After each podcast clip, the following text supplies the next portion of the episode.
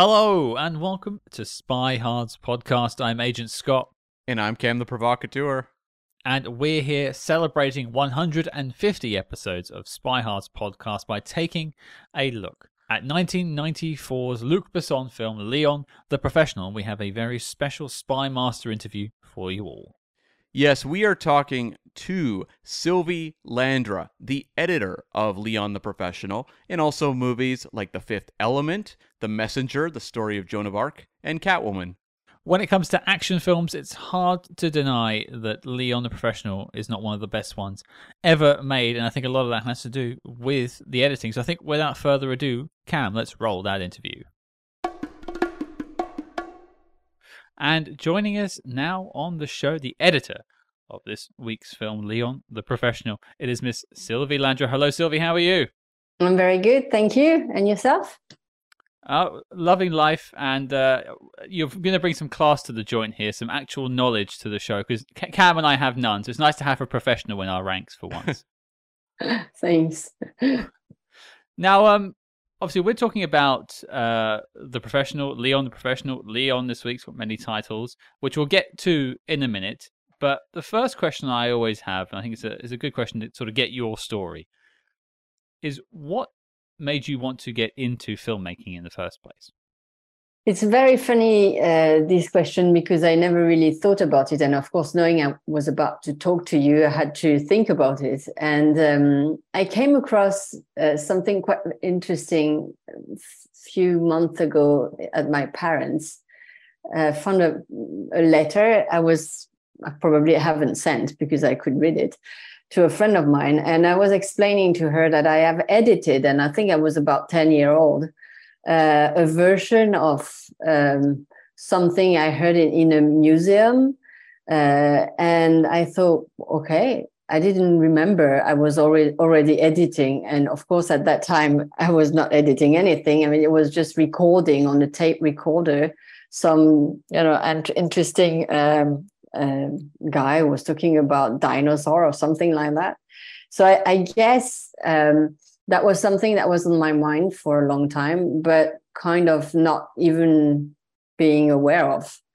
Because uh, when I was at uh, high school, I followed a biological, you know, way, which mm-hmm. I left were there, obviously. Um, and in fact, I think it, it, it is something that was you know in me because my my my father like a lot of people at that time were recording our holidays on an eight millimeter sure. uh, camera and i remember all the the big protocol of watching the the holidays and and the projector it was jamming and you know the smell of uh, the glue taping all those the those bits and pieces and I think I even remember we had at one point some cartoons that he found in a flea market. And so with my sister, we were, you know, at night putting the lights down and watching that black and white. I think it was a, a bit of Walt Disney, the, uh, the, the, the one, 101 Dalmatian, I think, but it was just a, a snippet of it. Mm-hmm. So, uh, and I and I remember I was uh, I was uh, inventing story with slide films and with my recorder i was making noise. So i think i was you know uh, kind of in a natural way very in, in, interested into stories storytelling however i did it. And and and and then at one point you know um, when I was about you know 18 or something, uh, I went to Paris because I was raised in Marseille in the mm. south of France, and cinema. Mm uh, if you want to do something in the cinema, in, uh, in the film industry, you had to go to Paris. Like in a lot of big country, or big cities are there. So I went there and not knowing anything. My parents were not in the movie business at all, and I knocked at different doors, uh, and some opened, luckily. Uh, and my first job as an editor uh, was at the national radio, and I uh, was very, always very um, interested into music, and proposed a, mus- a, a program about Afghanistan and the women singing songs while the, the men were at the war, the country was uh, in a long period of wartime. Mm-hmm. Um, and they did say yes. And so uh, and here I am just with my uh, recorder uh, and came back and learned how to cut the bits and pieces to tell the story.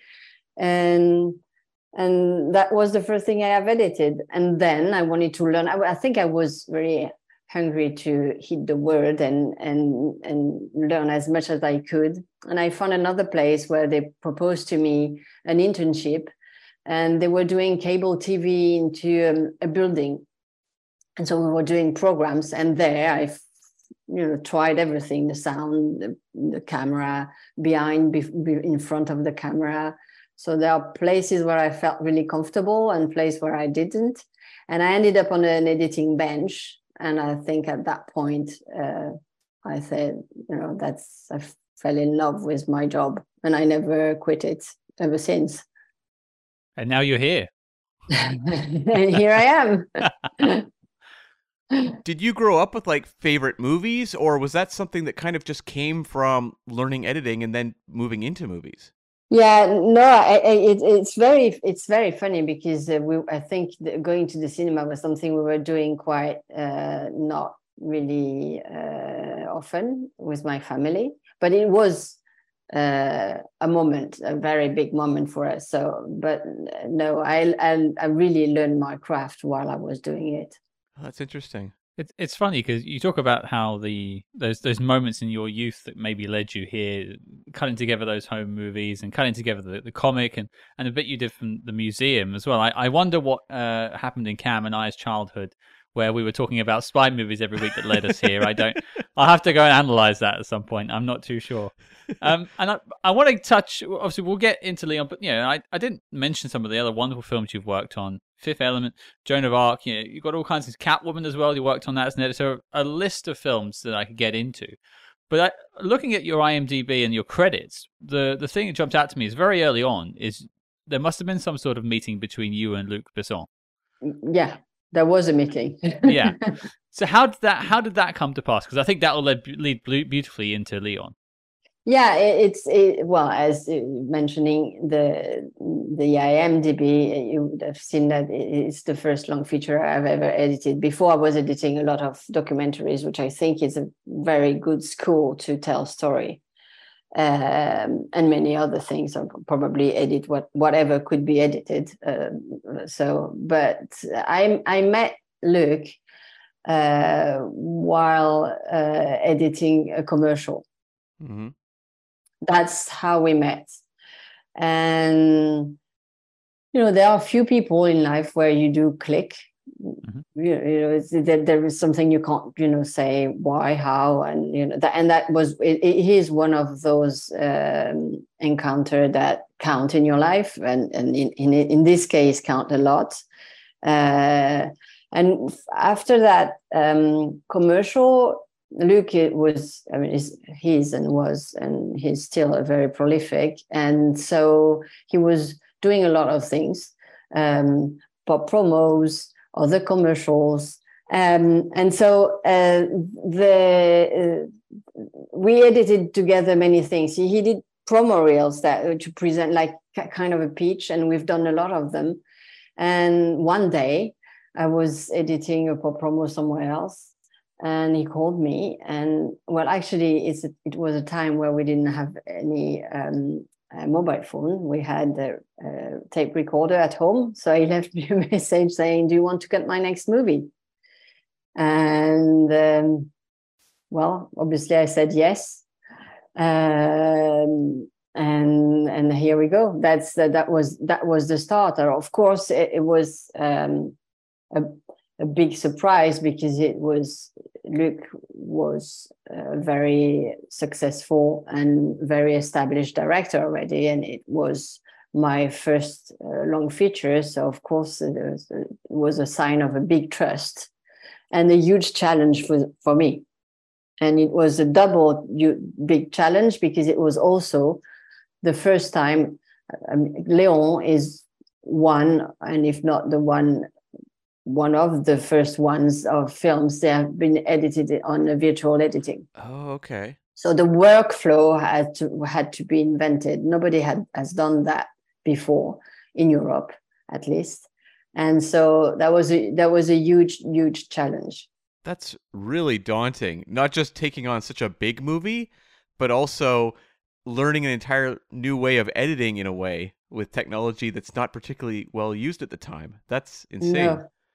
Well, that was that. The, the, good side of it is the the avid uh, people, technician, engineer, were with us. They, I mean, they came to Paris. We built together a workflow uh, with the, the with the lab, and so that was a it was a big uh, moment of everybody, you know, supporting us, helping us, and uh, that was very exciting and very scary. Yeah, Michael Phillips was the, the, the person who was there with us, which happens also to be half French and half uh, American, so that helps a lot. Uh, but it was also very, it was amazing, and he brought the engineer, fixed all the stuff that didn't work, and well, the first version of the Avid, it's really far, far, far away from what it is right now. So it's also interesting to think about it. Like you couldn't have all your dailies of all the film uh, at once. You, know, you have to start cut the first part and then take out the, the takes you didn't use and to put the, the rest of the dailies. So there was a huge a, a huge process to um, to organize. We have a funny story about the editing of that film. Was there any like scary moments where you thought you'd lost something or anything like that? H- technical hiccups? No, uh, never. The only big, huge uh, hiccup that make me makes me smile is because we had to do it like uh, big in chunks. So you had two, we had two chunks, the first one and the, the, first part and the second part. You know, take everything, put some, make some room in the in the drives, and then uh, and then continue editing. And at one point, we glued the two pieces. You know, uh, so we finished the second part, put the the one and the second part together, watched the film okay, we had to make some changes, of course, and uh, because it was the first time we watched it together, so it was late at night. We shut down the machine hmm. and came back the next morning. And I, I started to well switch on the machine and try to open the bin. Wouldn't open. So the film we have cut was in the machine and I couldn't access it. Oh. And I was like, okay, well, and I didn't know why. So that was quite stressful. So of course I called Avid and says, oh, it's because the RAM memory is not big enough to open that huge bin.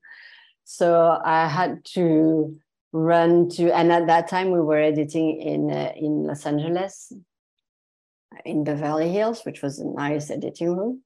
Uh, and I had to run to Good Guys, or I don't remember one facility to buy another RAM memory, open the machine, put the RAM memory, just crossing fingers it will work. And it did. Mm. but that was, I think, well, editing wise, I think that was the scariest moment. Life wise, that editing uh, was also, we, we started the editing uh, in Paris. I mean, Luc shot in New York uh, mm-hmm. in the summer and came back to um, uh, to Paris in July or something, and then finished it in Paris in the studio at Epinay, at Eclair. And um, uh, once the principal photography was finished, we flew back. We, we flew. I mean, he flew back, but I flew for the first time in America in in Los Angeles, and. Um, three days after uh, we arrived. So it was my first time in America. So it's a lot of first time for me in that film. Um, uh, there was a huge earthquake. Perfect timing.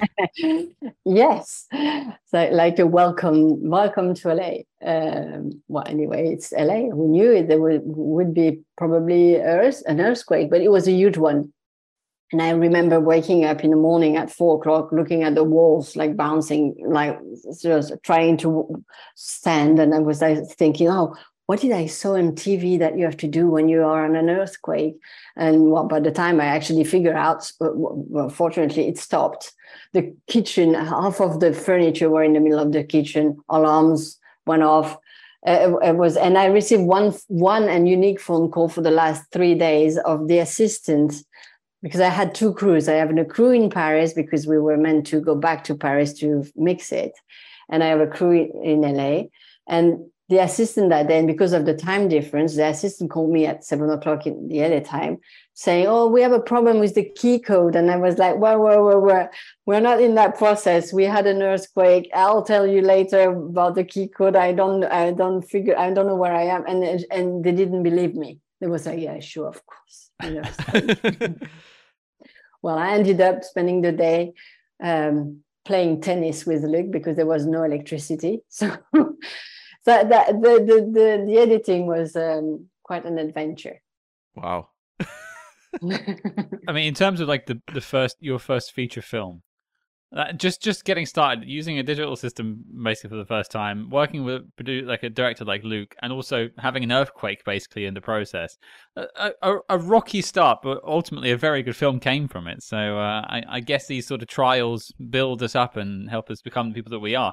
The question I want to ask you about sort of Leon, and we talk about Luc getting involved. Obviously, he found you through that, and this is yeah he'd done some films before, so his name was was pretty big, and yeah. For you, moving from sort of commercials to feature films, were you feeling quite a lot of pressure at that point, or were you just sort of running headfirst into it and you were fine? Well, you know, I I, I really had a pressure coming from every, everywhere, especially coming from me, like being mm. able mm. to actually uh, fulfill what I was expected to to to do. Um, but but that was kind of a big fuel actually just like mm-hmm. you know it led me to the end of it. And and also uh, nobody knew. I mean nobody had reference uh, about how to do it so we were building that workflow. So everybody was kind of very dubious that it would work. And it was also at a time where you know that that the avid was very at the early stage of of, of its uh, its life and people were kind of like okay would it work? You know, a lot of people had to change the way they were working for years and that's a that's that's a huge a huge change. Mm-hmm. I, I, I actually think we kind of are in the same stage right now with the ai coming like how, how are we going to use that thing? You know it's going to be helpful? Is it going is it scary? Um we can't ignore it anyway. So and and at, at, at, that time i think it was a little bit like that. And so the pressure was uh, normal uh, coming from everywhere the producer the, the line producers and just like i never followed the path of what was the life of an editor before at that time which was being an assistant. I always have edited. I've never been the assistant of anybody. Uh, so people didn't really knew me uh, so that was um, that was quite challenging, but I like it. I like really liked it, and also it was a blessing. You mentioned expectations of of yourself, but uh, maybe in the expectations from Luc. what was he looking for from the film? What was he asking you in terms of editing and the sort of style he was going for? What discussions were you having? Well, I think the most important thing in uh, in Luc's film are very strong characters he he builds, mm-hmm. and and this film is uh, obviously um, based on on a very peculiar relationship, and I think. Um, Luc has a, a very special relation with the rhythm, kind of very. It, I, I don't know, maybe it's a, a theory that I'm just inventing, but the, the fact that he was um, a diver, the fact that breathing is something very important. It's very, he's, he has a very organic way to work. Also, when he, when he shoots, he, he operates the camera. So that makes him really close to the actors. He has a relationship very, um, very close to to his actors and making you know uh, living the, the the film with them. And and so that was what we were looking for while we were editing uh, Leon, which is that very um, uh, very subtle uh, relation in between Natalie, I mean uh, uh Mathilda and and Leon, bringing some uh, rocket uh, with uh, with Gary Oldman in between that relationship, and and that that was the center of what we were building, and so that's what we were looking at. And music also um, is is a very big part of his work. So I, I think I would say the rhythm of the film. Uh, and, and, the organic way the film moves was at the center of, of our work and and uh, Luc and Luc and I probably shared that you know love for the music, uh, and and and that's something you know we were doing a lot of research to put them tracks, and and he obviously had a big relationship with his composer Eric Serra, so uh, that you know working with Luc. Um, it was uh, an amazing experience because he was able to bring everybody at the table and, and work for the film you know breathe the film live the film eat the film the film and and, and creatively it's a very uh, amazing experience and i really loved it. We've talked to a few editors and often cases the movie is very meticulously planned out where they know exactly what they want when they hit the editing room. And then there's others where they're trying to fa- you know find a balance between elements. And this movie really i think definitely juggles like the action movie aspect with the relationship aspect. Was that really well planned out going into the editing room or was it a case where it was like trying to find the balance throughout the process? No it, it was it was really in his mind. Uh, it, it is something that was written in the script uh, and and more even more uh, written in the dailies. He's really he's really working on his film for a long time and writing it thinking about it. So he, he's really precise about what he wants to have at the end. Uh, and um, and and uh, that's how he he goes with his actors uh, playing with them. It's a it's a kind of a game that is engaging in a way and um, that playful way of doing it uh, and very intense just like, but very playful way with the actors. I think he's an actor lover so um, that's you know actors are the main core of the film anyway of any film. Mm-hmm, mm-hmm. and this is natalie portman's big breakout movie and I was just curious as an editor if there's like maybe a stronger sense of responsibility when you're editing a performance from like a young actor like this uh, in comparison to someone else, you know, like a, a tried and true pro like Gary Oldman or something.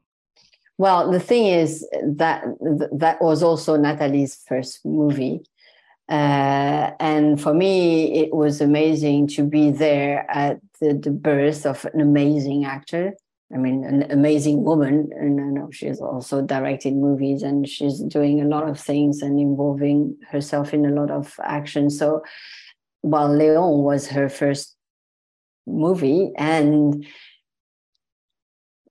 in a way, um, her acting was so strong that Gary Oldman and her were nearly at the same level mm. about the fact that she she was she was so amazing and and so uh, I, I, was actually blown by the, the dailies because she was able to do that very intense scene when she had to go through the the the pipes and she was crying and then as soon as you know we stopped the camera she was laughing like ah that was cool and and and and it and it was this ability to to embody that that character and then just get out of it the second we say cut it's so great and and so yes of course you are but i think as an editor, we have the the big responsibility to bring the best of what an actor does, and that's a huge responsibility because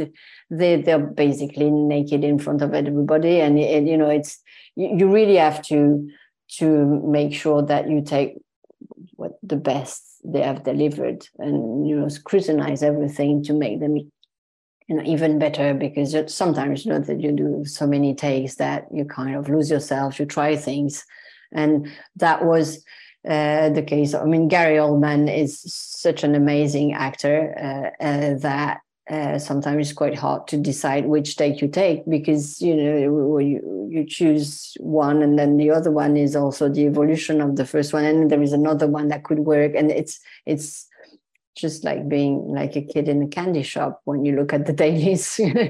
yeah, can only imagine the amount of different types of takes he would have given in that movie. Like, was it comparable to something like Chris Tucker in The Fifth Element? Oh yeah, well, in in a way, yes, it's it it is. Uh, that's that's the amount of creativity you are in front of, and and and it's so great to say to you stop you know cutting the film and then think, oh, maybe you can go a little bit higher, and you have the higher, or you you can you know fine tune uh, the performance, which is you know uh, delightful for an editor uh, building the story. Right. And I suppose sort of bouncing off of that a little bit, and you mentioned sort of Gary Oldman, Natalie Portman. There is there uh, a particular version of a scene that you were really passionate about that maybe didn't make the final cut? Obviously, a lot of it comes down to a collaboration with you and Luc as sort of what goes in the film. Is there something that you really champion that maybe didn't make the film a different cut of a scene or anything like that you can recall? Not really, because in the end we did a long version, so everything is in it. Mm-hmm. Um, uh, and I, I, I really think that the reason why some of the the scenes left the, the first version was only due to the fact that they were this was an egg pickup from Sony, and uh, it, it, we did some um, test screening where we had the, the version of the scene where she says that to Leon that she loves him and she mm-hmm. wants to be uh, uh, he him to be her first lover.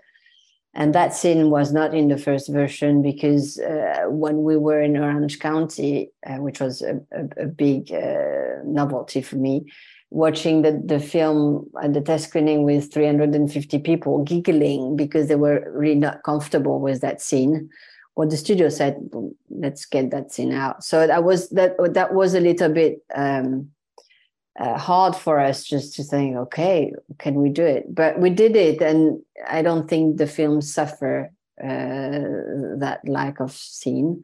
Um, so there is nothing i regret that was not in the first version. Also because when Luc was prepping the fifth element he called me and said, "Let's do a long version. Let put back." So I said, "I can't, I can't be there because I'm prepping in London. So do it."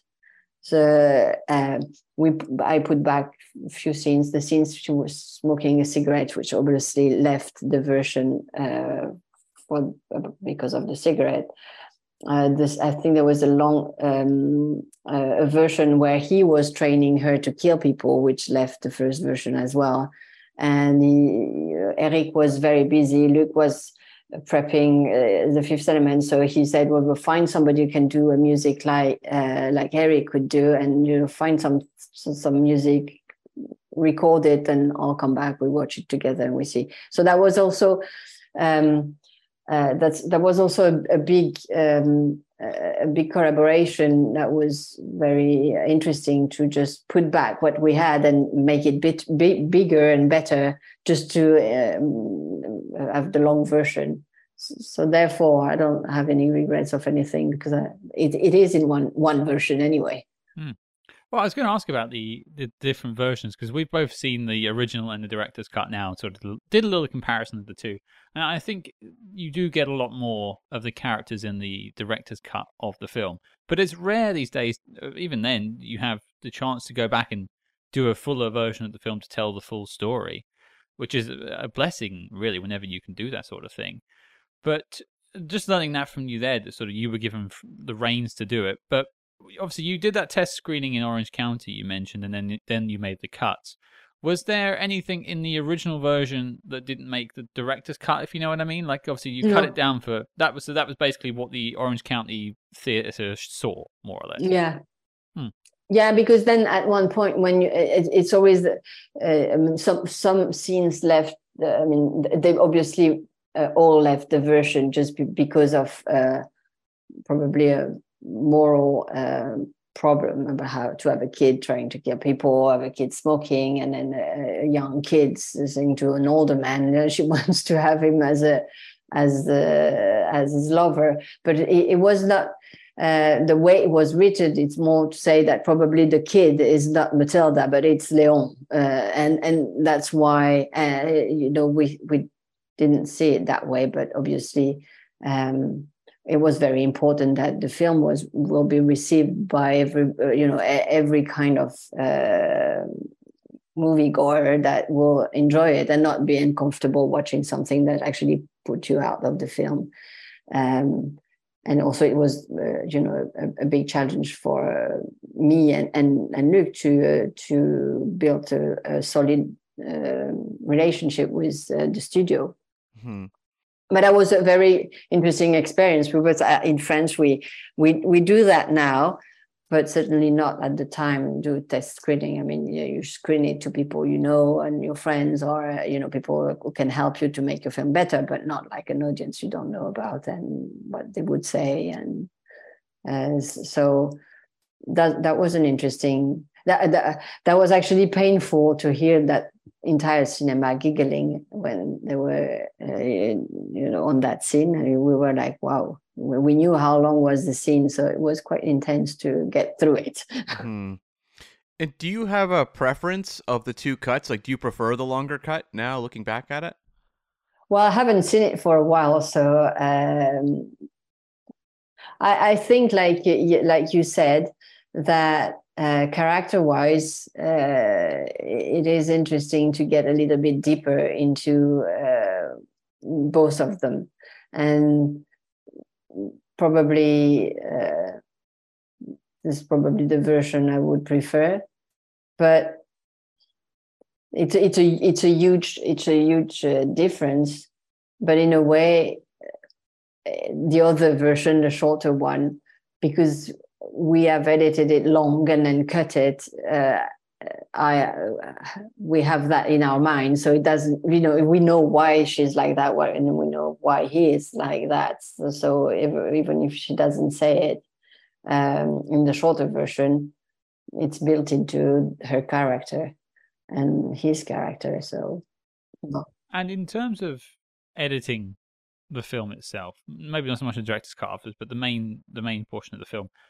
What was the collaborative process like with Luc? Was he in the editing bay with you going through stuff? Was it more finalizing towards the end? What was that like? well, it's it, Luc has a very uh, intelligent way to work. He- he, he knows where to get out to breathe some fresh air, and uh, he knows what he wants. So basically, it's a it's a collaboration that uh, were different on uh, the three movies we cut together, and he, he knows exactly what he wants. So and he likes editing. I mean, not a lot of director uh, like to you know stand by you and and wait and but we it was very um uh he he he was really into uh, um, looking at the dailies and you you know then discussing choosing uh, takes and you know let's try this try that um uh, and and so therefore yes is one of the directors that are involved um, along the process. But if you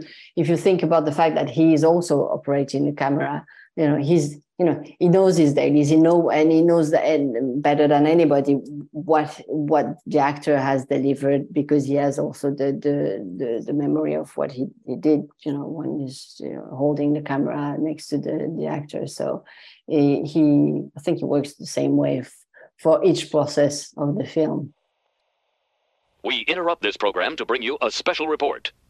Calling all agents. Keeping the lights on at SpyHards' HQ ain't cheap.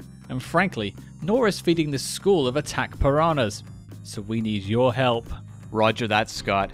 Only at the SpyHards Patreon can you gain access to exclusive shows like Agents in the Field, which tackles non spy films starring your favorite spy icons, and The Debrief, where we channel our inner solitaires and predict how the big spy movie news of today will impact tomorrow.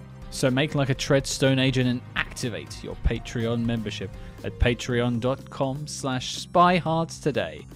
Cam, tell the people what we have in our sights this week. Catch up now with our November offerings, including reviews of The Bodyguard and Cowboys and Aliens, plus The Debrief, where we reviewed the new James Bond reality show 007 Road to a Million. Did Eon strike gold this time? Find out.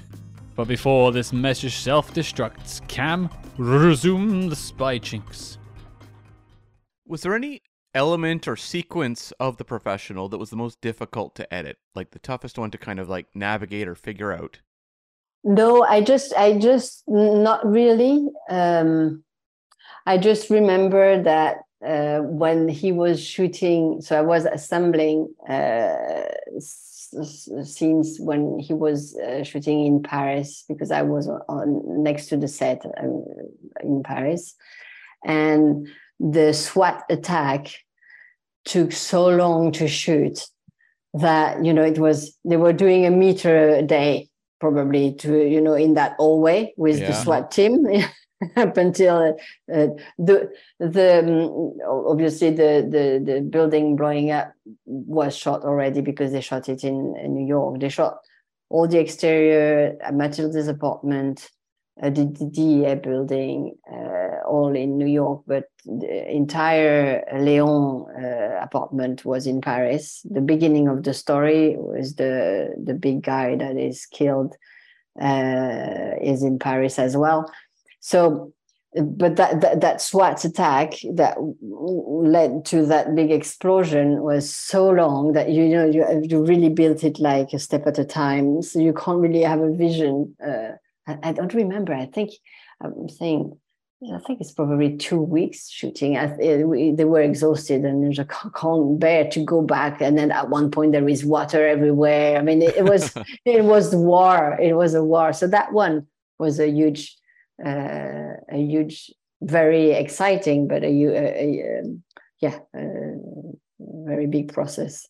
Uh, and, and Does that sort of like snail's pace version of shooting sort of give you issues with continuity sometimes because they, they, they get that all locked down? That's funny that you're talking about continuity because also in that movie I had the the the, the opportunity and the pleasure and the luck to meet um, uh, the script supervisor Sylvette Baudrot, who I think now she's 94, and she had worked with uh, Hitchcock. She had worked with Jacques uh, she was i mean she, she she's still actually sometimes she working and even now. Um, but she's an amazing um, uh, script supervisor. And the continuity issue never bothered we, we had a i mean you, you, we had a funny um, way of seeing things with luc.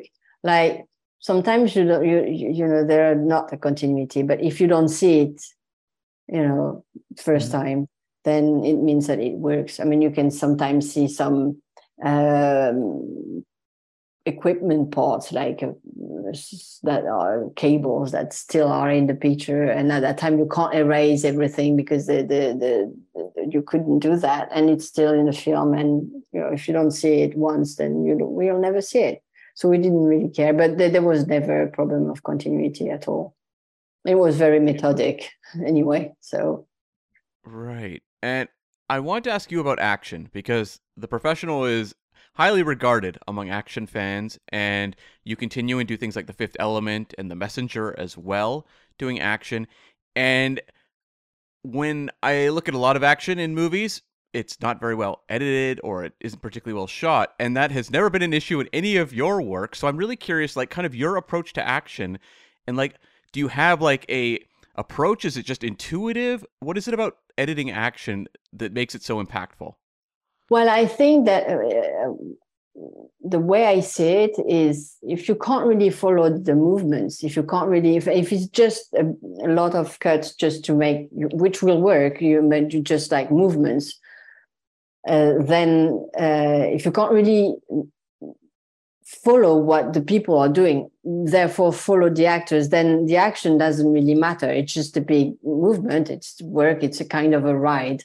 And I think the difference in between uh, the two, the, the, the, the action films that are differently cut is that my approach is like okay if i understand i mean if i'm if i'm actually fighting with the, the actors then i think it's a good way of doing it mm-hmm. because you, you you you are involving this the the the the people with the action and not just being uh, passive and look at it Mm-hmm. Like, do you find it, you know, when you watch films as an editor, do you find it frustrating watching films where the editing doesn't kind of match necessarily what you would go for? Like, do you get pulled out of movies through editing?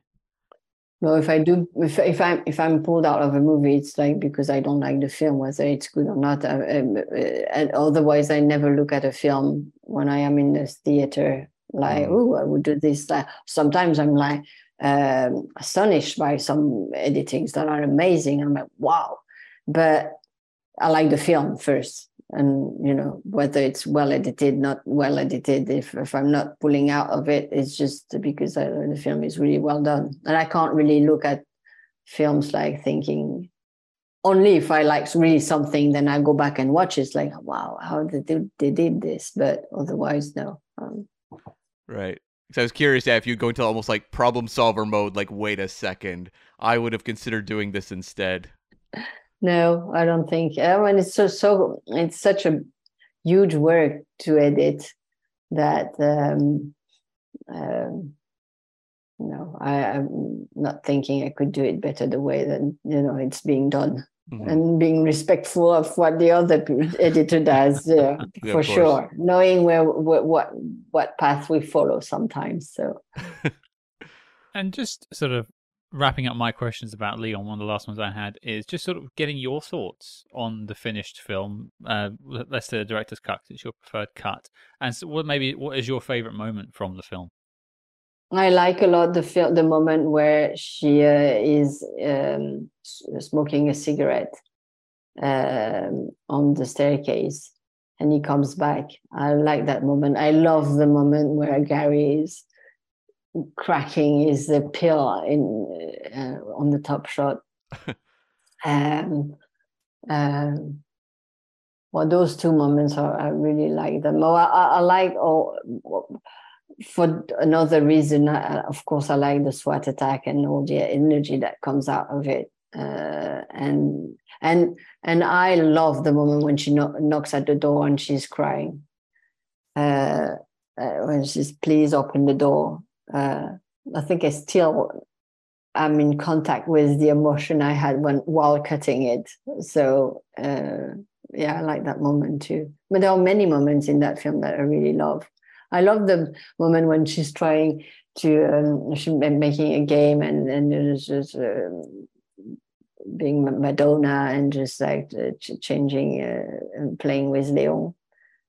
But probably well, probably those three first um, moments I talked about are my favorite ones. Were you surprised at the response to the movie because it was one that did reasonably well, but has become a very, very well regarded film. Like, did you see it when you were looking at the finished product? Did you have a sense that this could really pick, take off, or no? No, we, no, we were. Uh, I mean, we're all crossing fingers that it will work, and it did. And and actually, to be really honest, it's quite pleasant and quite rare uh, that when you when in your career when you say, "Oh, I've got this film and this film people react to it like you're like oh wow. And it's so great because it's, you know there is not a lot of movie that are that successful. Sometimes it, it, it, we don't know why because some films are very good and it don't work. And but I, I, I mean uh, I didn't know. I was really uh, uh, I was, I think, still flying uh, after the. I was exhausted, but really um, really amazed that we went through the film. We loved it and it was so great, but you never really know if it's going to work Right. or not. Of course, yeah. And when you moved into like the fifth element, did that feel like a like bigger project or did it just kind of feel like moving into the next project? No, it, it feels like it was huge. Well, we we went to Pinewood shooting. Uh, the entire Pinewood sets were dedicated to uh, the Fifth Element. A digital domain crew came to, from LA to London. Uh, the DP, the set designer, the personal assistant, I, my assistant, the French, the French part of the team. Uh, we were all there, so it, was, uh, and and we were. I was cutting while they were shooting, working with uh, an American crew uh, for the visual effects, and and it was you know a digital domain, so not not just one visual effects house, just the visual effects house. Um, well, they they they. I think they've blown a bit of the 007 sets while the bit with the big big explosion. So Mhm. that, that was a huge, huge, huge. No, it was not just moving into another project. it was like another challenge. And um that one, um did the nature of kind of like the collaborative relationship with Luc Besson change between doing the professional and then doing the fifth element or you know moving into like the messenger? Well, it, it, it, it's it's it's like just relationships. You know, you you know each other. You know the good part of a person, the best part of, or the wrong part, or the not so good part of a. We, we try. We start to you you start to know the person and how to um, how to go faster, and that that was. Um, you know, we started to have quite a, a long relationship, uh, so it was probably easier to propose things and you know why could we do that? And also the the process uh, of the fifth element was very interesting because we were screening dailies at lunchtime. On Leon it was on the evening. So it was a little bit different. And also it's, it's something we don't do now anymore which I regret sometimes but so it makes at lunch break. We were meeting every day in the screening room to watch the dailies in 35 and that was very uh, good because we could, you know, I could say to, to Luc, well, we've seen this. Uh, I've started to put something together. If you have time, come back. And and that was uh, that was really great to put myself in the shoes you already know and do another pass with it if I can have the image. So um, yeah, the the you know which music trying music uh, proposing things and you, you go a little bit further and you Mhm. know because you're more, more a more confident and and uh, and ab- about what the director but it was the same for every director i worked with over a few few films Mhm. but And with you're dealing with like a lot of effects in this movie, in the fifth element. Just the process of editing where you obviously don't have a lot of those visuals on screen, did that change the way you're editing the film or was it more difficult to kind of see the whole picture?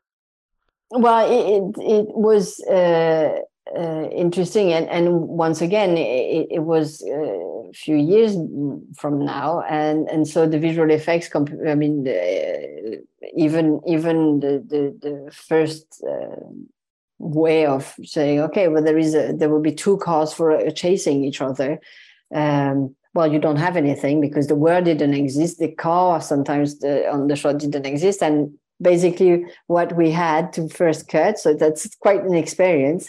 Uh, we had a, a blue, a blue uh, square and a red one, and they were chasing each other. So that would give us okay, what is the speed we need? How long the sh- shot should be? Although um, each shot was timed and bid, so we knew that we when we were not allowed to have that shot longer than let's say two seconds and a half.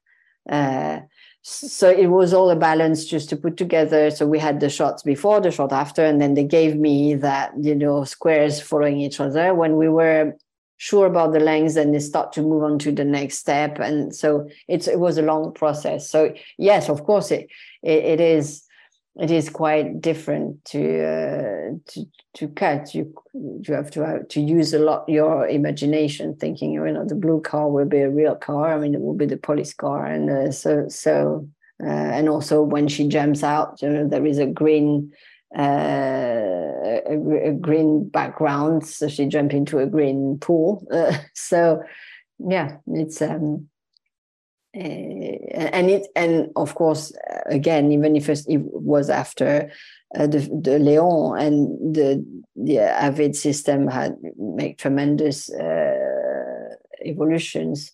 Uh, at that time, we couldn't do what we are able to do now, which is to replace the green screen ourselves just to see how it goes. And so um, it was a really big collaboration in, in between Mark Stetson crew and and and the editing and myself um, to follow. Uh, also, we had kind of a tight schedule because uh, of all the visual effects and also because we knew we were going to go to Cannes to do the opening on the 50th uh, anniversary of the Cannes Film Festival. So there was a triple challenge in there. And with the messenger, was this did this feel like a challenge unto itself dealing with you know you've just had an effects film and now you're moving into very very large scale action filmmaking. Did that feel like a significant adjustment as well? Yeah well it, it, the, good thing about all those three movies that they are very different and and it, it, and it is true that i that this is one of my dna I love to do things that, you know, uh, well, with Luc, it's always big anyway. So that, in that matter, it doesn't really change a lot. I mean, the ambition is really big and it's, you know, pulling further and further um, what he could do. But um, the genre of the movie are very different. And I think one nourished the, the, the, the other one. And, and yes you have to deal but especially you were talking about action scene i mean there is a lot of action scene and it was easy to make a big mess about all those people fighting. If you don't follow who is fighting who and you can't feel for oh my god he's going to kill the other one or oh, he's going to be killed then yes you go through the ride but you don't feel anything more than just being a ride. And that was i mean i don't remember how many extras they had on that huge battle scene, but it was enormous. And they were shooting in the Czech Republic in the middle of nowhere. I went there once for a weekend just to see Luc, but it was a kind of a journey to, to get there. And I think they spent like, I don't remember, a month or two, maybe, maybe three, I don't remember, in that mud place, you know, in Czech Republic. it was it was war itself, I think. Did you have a favorite of the three collaborations you've got? Like of these three films, is there one that you look back the most proudly on?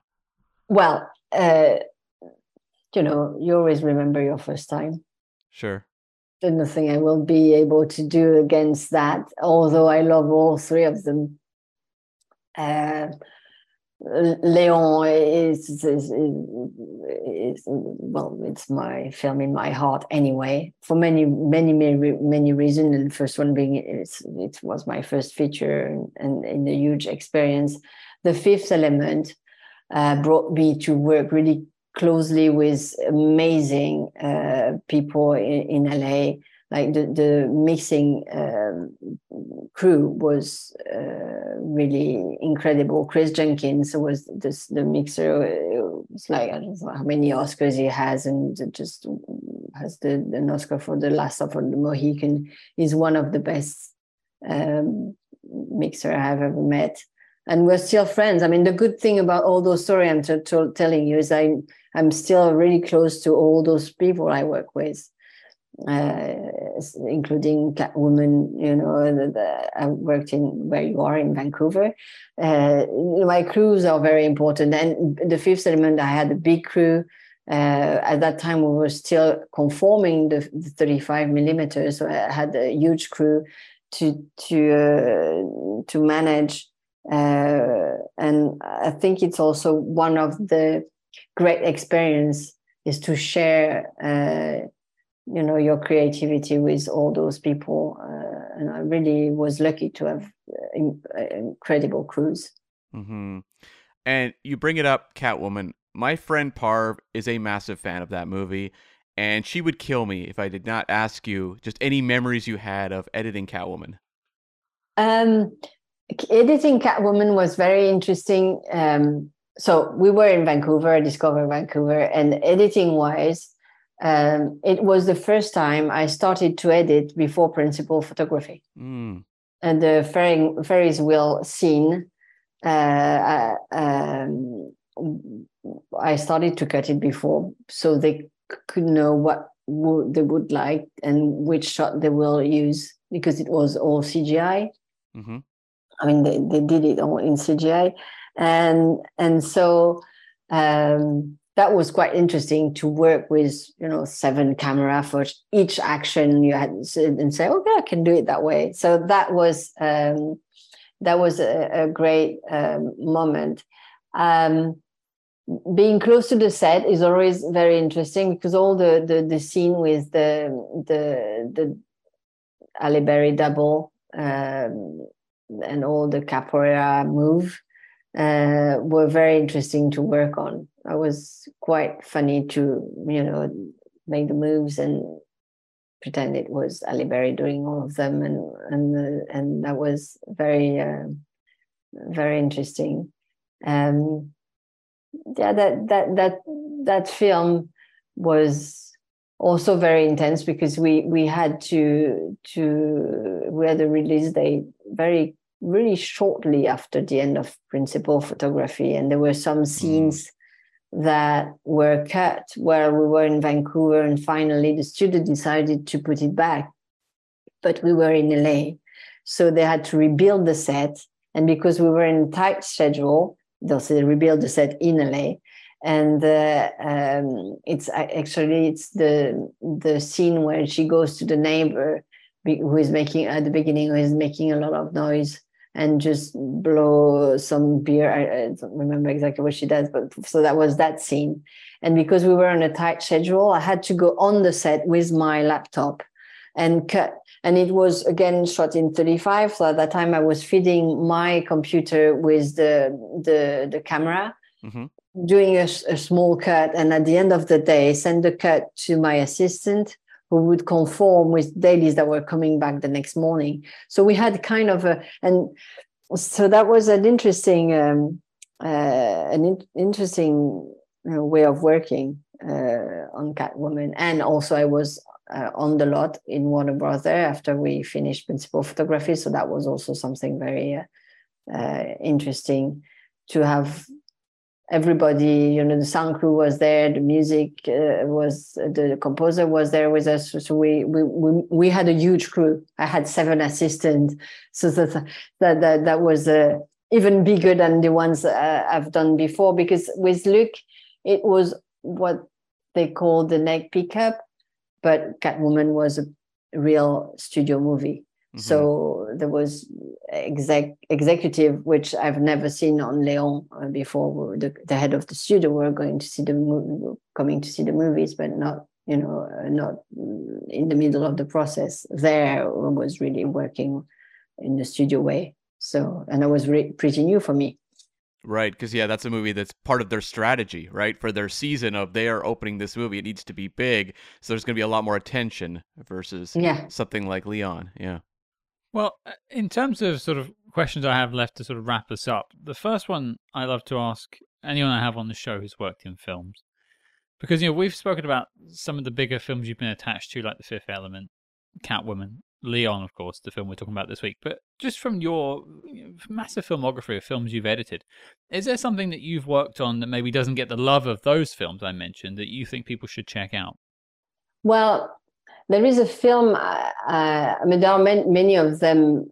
I mean, uh, some of them are French, and you know they don't get out of France because it's sure. French movies. So um, there is a film I worked on that was um, directed by Meno Meyjes.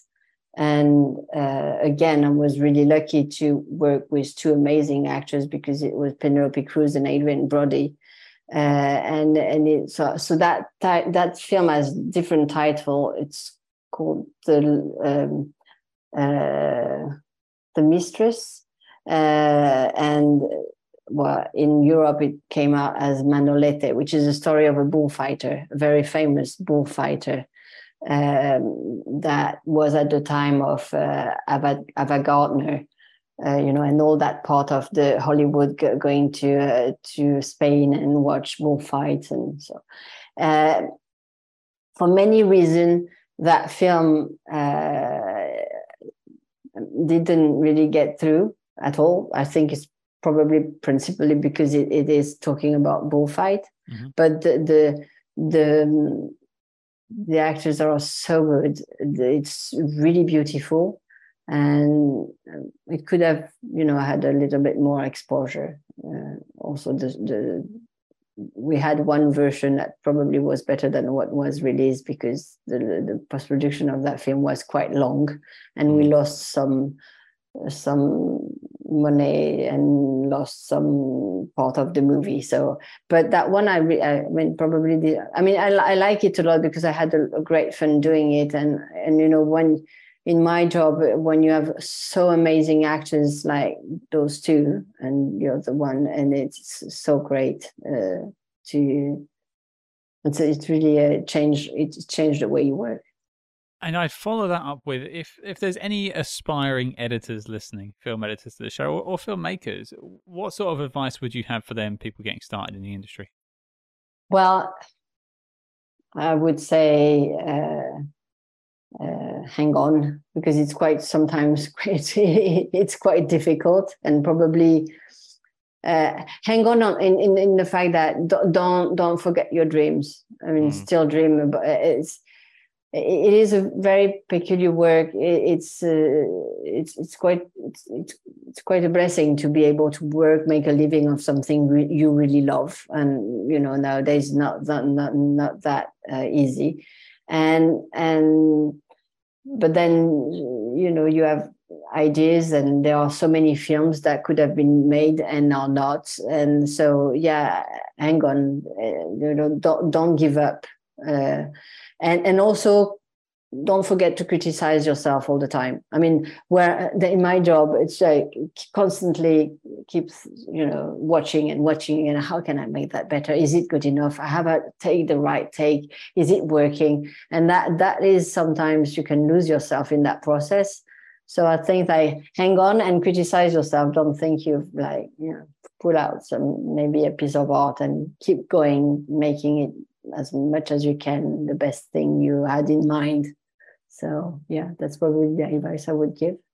Makes sense. It must be one of the toughest jobs in terms of filmmaking is being editor because you have to sit just sit there and watch the same section of a film repeatedly till you've till you've worked it to the point of it being you know finalized and perfect or as close as you can get to perfection. Like it's amazing you can go back and watch some of these films afterwards, but surely you've seen it so many times. It's it's it's a wonder.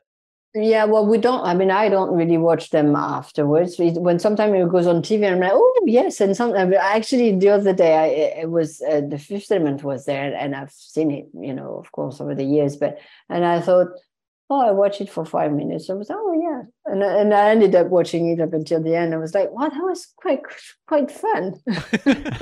so, so so yeah, well I don't know. You, you kind of you tend to forget what you've done and just uh, and you're like, oh yeah, yeah, oh yeah, we did it that way. It's it's it's great. So, um, but the funny thing about editing is like, yes, you watch the scenes and the shots and the cuts over and over again, but it's always with a perspective.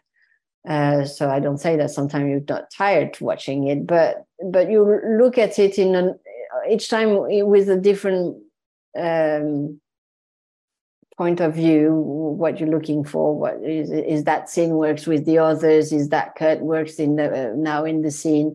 And it keeps moving all the time. So yes it's a it, is always the same but in a way not really and so it's quite um well my son is thinks i'm crazy it was just like he was watching that thing again because uh, you know after school sometimes he goes to the editing room so he knows the film i'm working on i'm like you're still working on that scene what are you doing? I've seen it last week. And I'm like, yeah.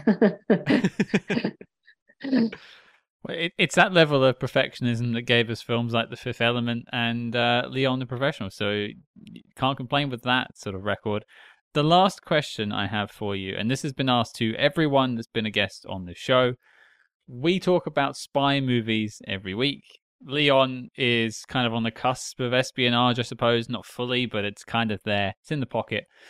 The question I'll put to you, Sylvie, is in the pantheon of spy movies, what is your favorite spy movie of all time? Well, that's a really hard question. I have to say, it's like two weeks. I'm like, okay, I have to give an answer, but I like this and I like that. And I ended up, okay, like just make a choice and just say a title.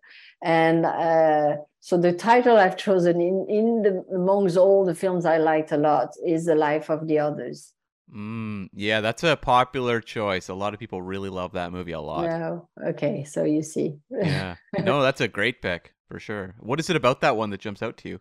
Oh, I think it's uh psychologically it's very scary. It, it, it is uh, it, it, deals with a lot of elements of spy that you know are very scary. Also politically, I think it's very interesting. Uh, knowing that it exists. Of course, I like a lot of you know amazing uh, other films, but I'll stick to one. Otherwise, I give you like a long list of films I like. to be fair, some have given us lists, and I, am all for it. It's fine. I, I love love of spy movies because that's why we're here. But I want to thank you, Sylvie, for taking the time to take us through Leon. Uh, and the films you've given us because we've had a great time talking about the film this week, and I'm sure people for the last you know 20 odd, so maybe 30 years, I think it's been since it came out, have had a great time watching Leon. I can only thank you for that. Well, thank you for inviting me. I had a really great pleasure to talk to you about all those things. I mean, it's ages, so um, thank you, and uh, well, I hope um, you know people will uh, watch again, Leon. the pleasure is absolutely ours. I can assure you of that. But Sylvie, thank you very much. Yes. Thank you.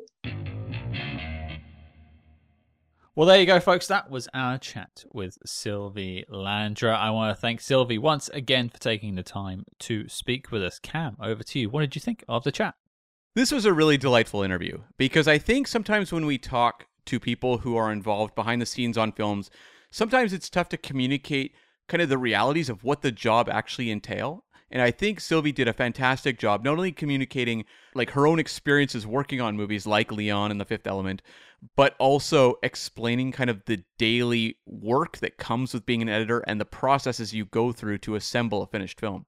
Absolutely. And I think one thing that's been really important for me in the process of making 150 episodes of SpyHards is learning personally about how films are made. I mean, before that, I was a lover of film, but I never really studied film. I never really looked at sort of what the roles in the credits that I used to look at in films did a lot of the time. I knew I had an idea of what an editor was, but I think through doing interviews with people now, I'm slowly starting to build a picture of how integral these roles are to creating some of our favorite films. And it was an absolute delight speaking with Sylvie just to get an understanding of what her job in the film was and how crucial it was to getting that finished product that we all know and love.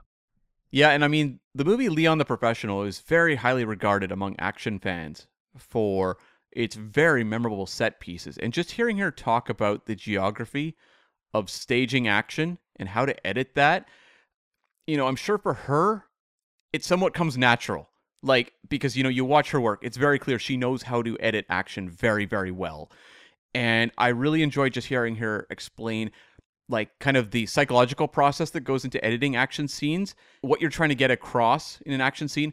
And it's something we see often in short supply in action movies. Now, I feel like I am way more cognizant now of movies with bad action editing than I ever was growing up watching movies in the 80s and 90s, where I feel like there was at least a more base level understanding as to how to communicate action.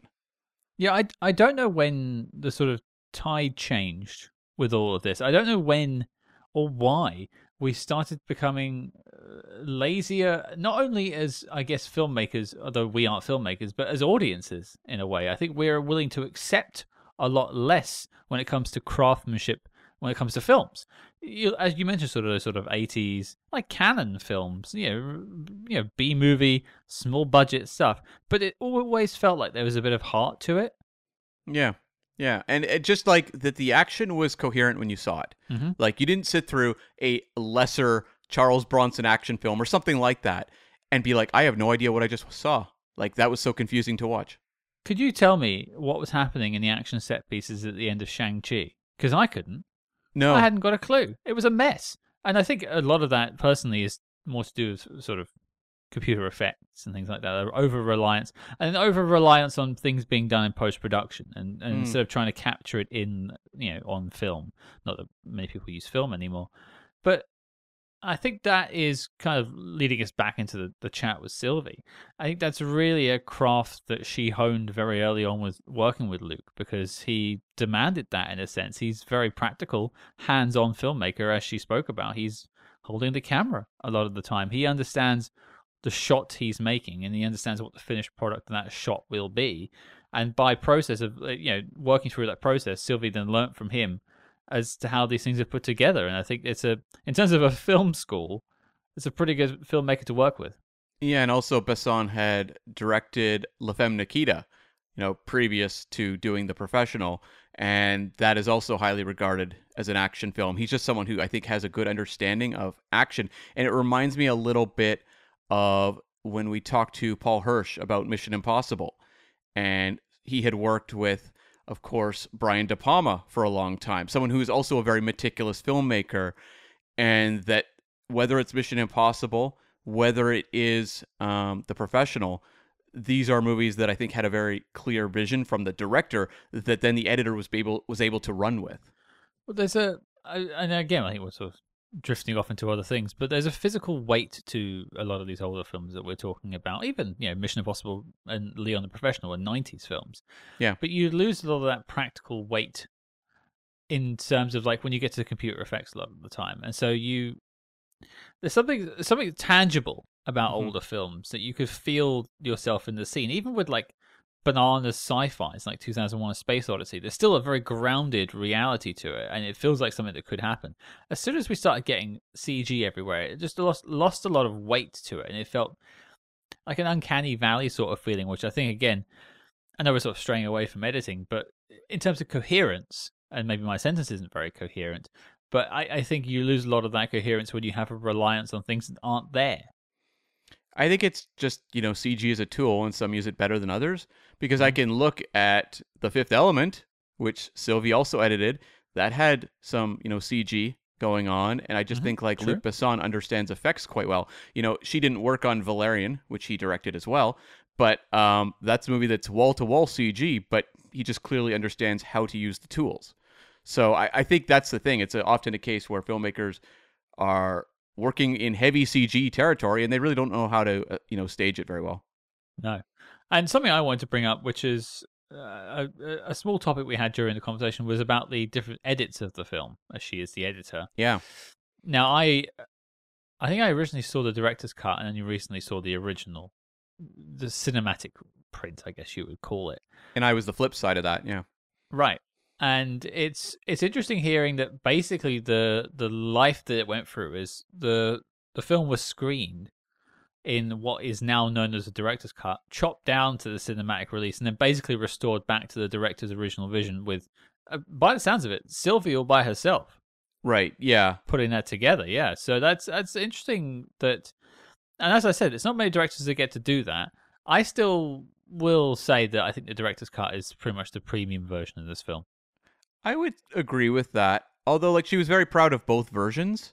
Mhm. And that's the thing with the movie The Professional. North America saw The Professional, as it was just called initially, and it was the shorter version, the hour and 50 minute.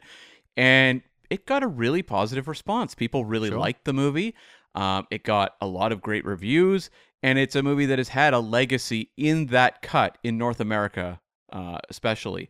And it's not a case of something like Kingdom of Heaven, where Ridley Scott put out the kind of cut down version, the two and a half hour. It got a very poor response. And then he went back and put together the three plus hour, which a lot of people really loved.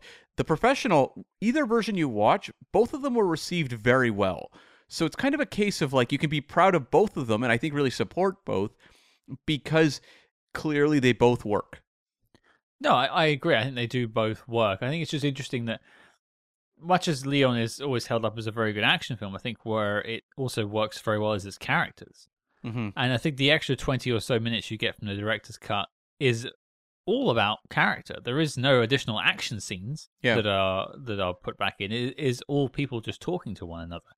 And much as maybe the streamlined version is more of an action flick, I think adding the extra 20 25 minutes or whatever it is gives you a bit more of a character study of both, you know, Leon and Mathilda.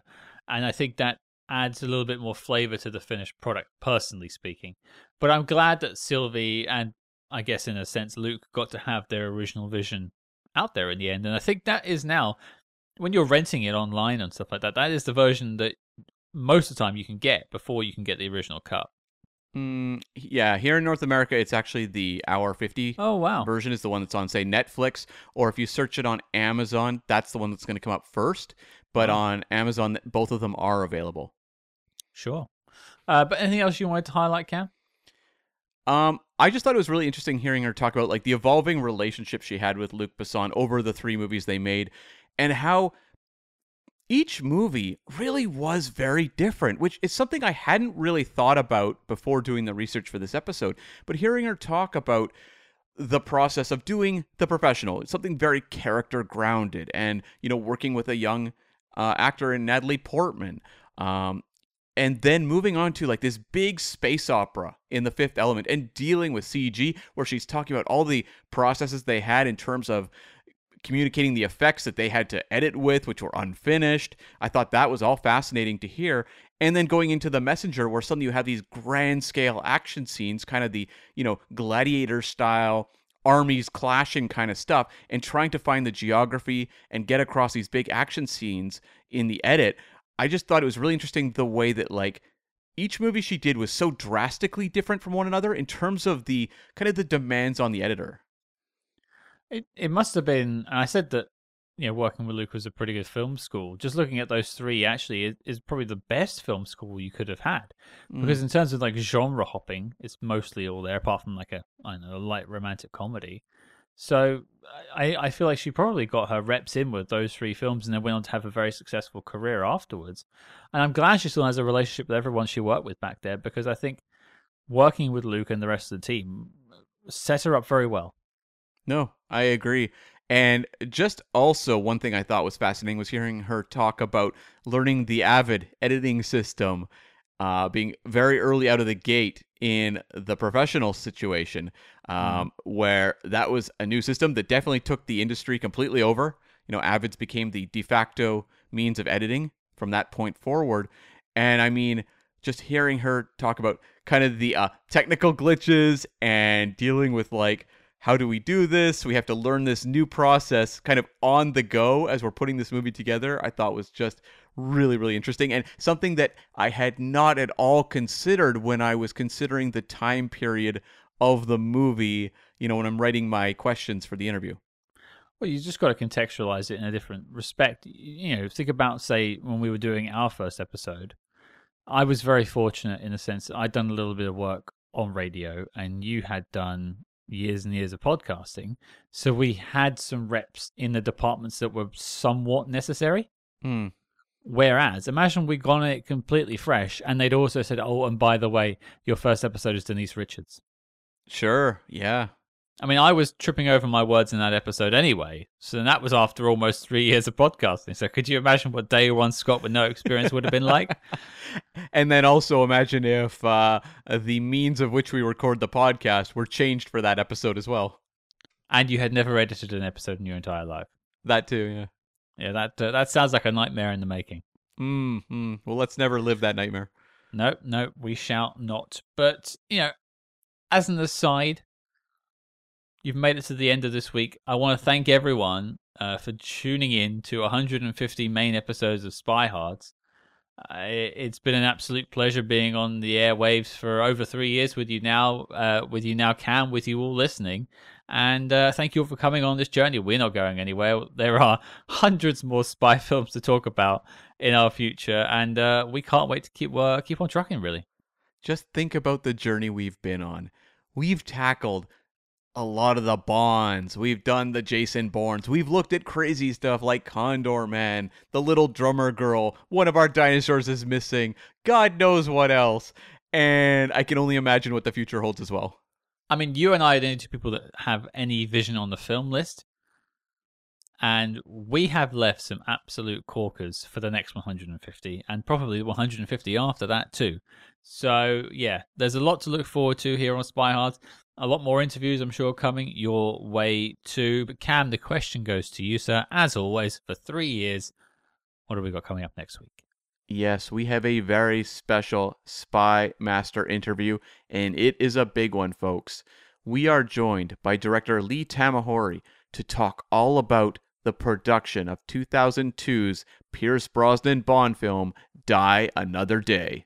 We are so thrilled to bring you our chat with Mr. Lee Tamahori. We had the thrill of speaking with director John Glen a couple of years ago at the festive season about his work on the Bond films. So having the opportunity to speak to another Bond director is a total pleasure, and we think you're going to love it just as much as we enjoyed putting it together. So, your mission, folks, should you choose to accept it, is to join us next week as we speak to the man behind Die Another Day, Mr. Lee Tamahori. And if you liked what you heard on this episode, please consider leaving us a five star review wherever you are listening to this podcast. And do not forget to follow us discreetly, as always, on social media at SpyHards. That's S P Y H A R D S on Facebook, Twitter, and Instagram. But until next time, listeners, Cam and I will be celebrating 150 episodes of SpyHards with a tall glass of milk.